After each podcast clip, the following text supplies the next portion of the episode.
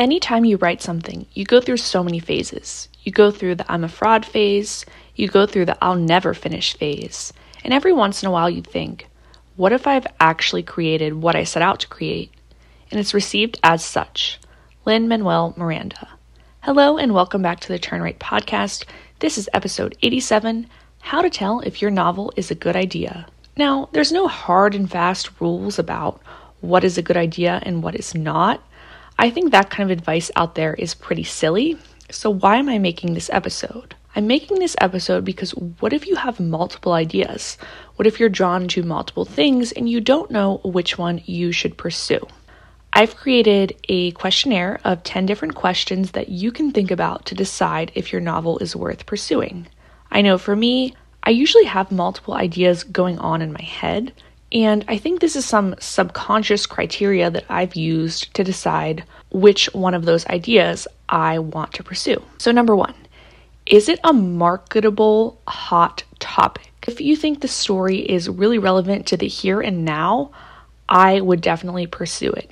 And that's how I decided to pursue my current work in progress because at times I'm not even sure if the novel has really sustained my interest as much as some other more like random abstract ideas that I've had. But I know this is a really marketable hot topic, and other people have reinforced that in me.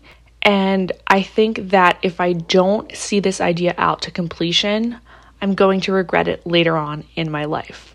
So if you feel the same way about your story, like it's a very catchy topic, about something that's, you know, maybe trending in the news or trending in social media, I say go for that above all else. And I also think that something being marketable, it can help because as a new writer, it's really, really hard to get a chance to get a bite from an agent whenever you have like no established portfolio, no established background, you know, just because you're a good writer doesn't mean you're going to get a contract um, you know, if you don't have the following on social media or you don't have the background in writing or the credentials.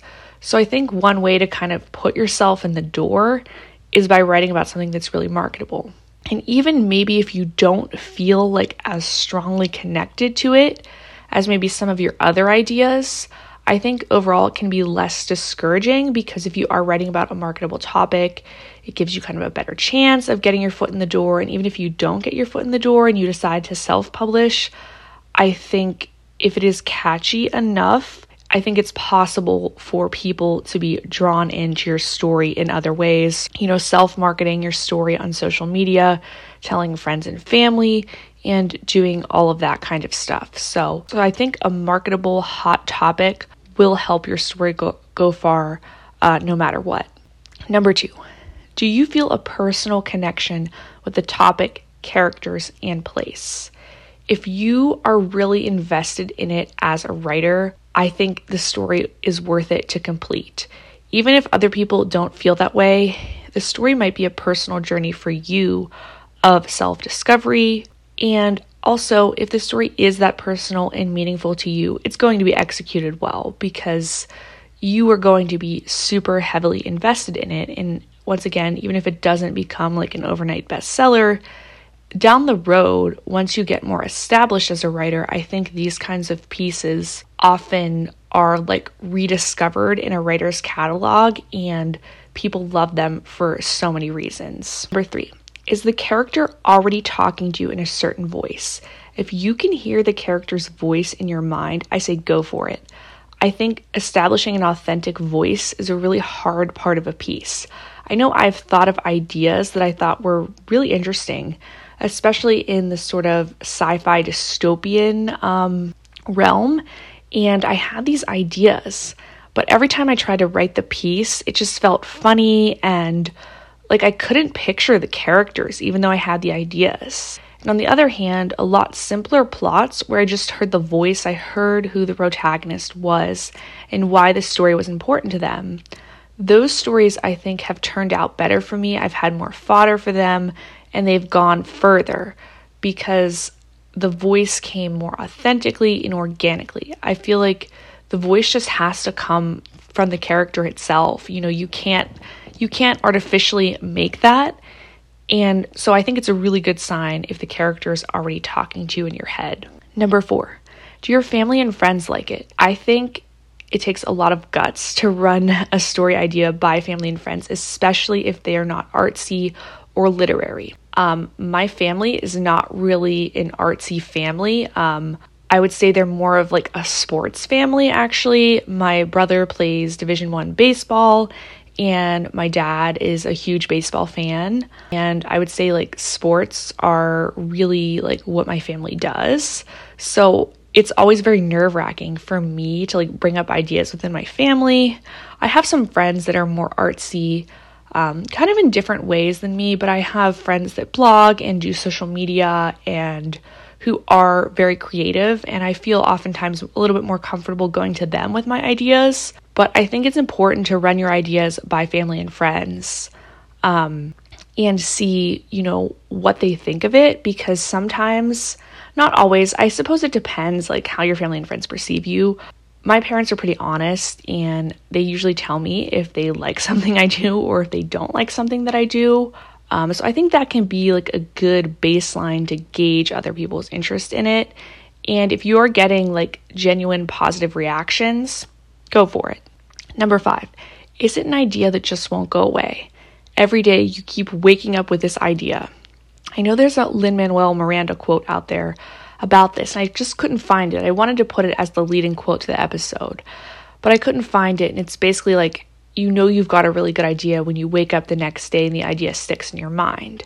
And I think that's so true. And that's why I don't fret as much about like trying to write down all of my ideas because I think if they are good ideas, your subconscious will remember it. And perhaps it's an idea that you've even been thinking about for years. You should definitely execute this idea if you've been thinking about it that much. I know for me, um, last June, I thought of an idea while I was at my brother's commencement ceremony um, for his high school graduation. And I believe I started acting on that idea at either like the end of August or early September. It had been marinating in my mind for those two full months. And then I finally had to act on it because I kept thinking about this and I was really, really drawn to this idea, even though I was also writing this work in progress about um, the quote unquote very marketable topic. So I think, you know, you owe it to yourself if you've been thinking about an idea for some time to just go for it. Otherwise, it's just going to sit on your chest, weigh you down, and you're going to keep thinking about it. Number six, do you see yourself working on it for an extended period of time? I think you have to ask yourself this question, especially if you are having like all these different ideas because a story takes a really long time to write, first off. Like a first draft can take months or even years, let alone the editing and revision process. So you better really love that topic. You better be really interested in it and you better be able to see it through. Otherwise, it's just going to be a waste of your time. Number seven, do you have the expertise to write about it or the means to research it? Now, again, I think oftentimes, at least for me, I'm like really drawn to writing about things I don't really understand. I think that's fun, but that's not always smart. I realized this when I was working with a professional editor, and she was giving me some feedback that different things like in the legal process or ju- or judicial system that I was writing about were like not really accurate and that makes sense. I mean, I'm not a lawyer, I'm not a police officer. I don't really have any close family or friends that do that. So, it makes sense that I got it wrong, and that's something that I'm taking out of my story in subsequent drafts. Because if you aren't writing fantasy and sci fi, you need to make sure that, you know, those things have accuracy to them. However, if someone asked me to write about corporate America and the dynamics in corporate America, now I've been working in corporate America for almost five years, and I certainly could do that. Or if I wanted to write about something with medical information, my boyfriend is a physician and I could simply interview him. I have the means to talking to him 24 7. I could make sure I'm getting that medical stuff right. So make sure you either have the expertise yourself to write about it or the means to get the accurate information beyond just a Google search. Because, like, that's what I was doing when I was writing about, like, the process for um, becoming bankrupt and filing for bankruptcy. I was, you know, Googling it and I mean, maybe it wasn't like totally wrong, but someone that's an expert in that field would be able to easily pick out the flaws in that and, you know, that kind of looks unprofessional. Why would that person want to read my work if I'm getting stuff like so blatantly wrong? Is it something that is appropriate for someone of your background, race, religion, and sexual orientation to write about? This one is kind of tough to me because I think it is important to put people of all orientations in your stories, but sometimes think about how that could be perceived if, you know, you, a white person, are writing about um, the history of of slavery and your protagonist is African American. You know, think about how that might be perceived, and maybe you are not the person to tell that story. Number nine, are there other novels that are similar that already exist? Now, you want there to be some similar novels out there so you can use those as comparison titles because apparently literary agents do look for that, or so I'm told. Um, but you don't want like the exact same thing to be on the shelf. Now, another one of my older work in progresses, the one that I was actually referring to about where I couldn't really find the voice for the characters, but I thought it was a good idea. I was told that was very similar to Matched by Ally Condie, and um, this was only one person's feedback, but they seemed to think it was too similar to that series. I'd never even read that series, but um, think about that for, you know, worse or better. I feel like you do want some like general comparison titles, but nothing too similar to what you're trying to execute. Number 10, have you already started it? Has the beginning come easily to you? Were you able to write 10,000, 20,000 words? No problem. Maybe you're hitting a little bit of a slump around the first plot point. You don't really know what comes next. Maybe you're not really sure about the midpoint, but you got the climax in your head, you got the resolution, you got the voice. You know, if those things are coming easily to you, that could also be a sign to pursue it and not give up, see where the story takes you. Those are 10 ways you can assess if a novel idea is good, worth pursuing, and worth your time. Let me know what you thought of this episode by sounding off in the comments. As always, keep writing, keep reading, and keep querying, and I will talk to you on our next road trip.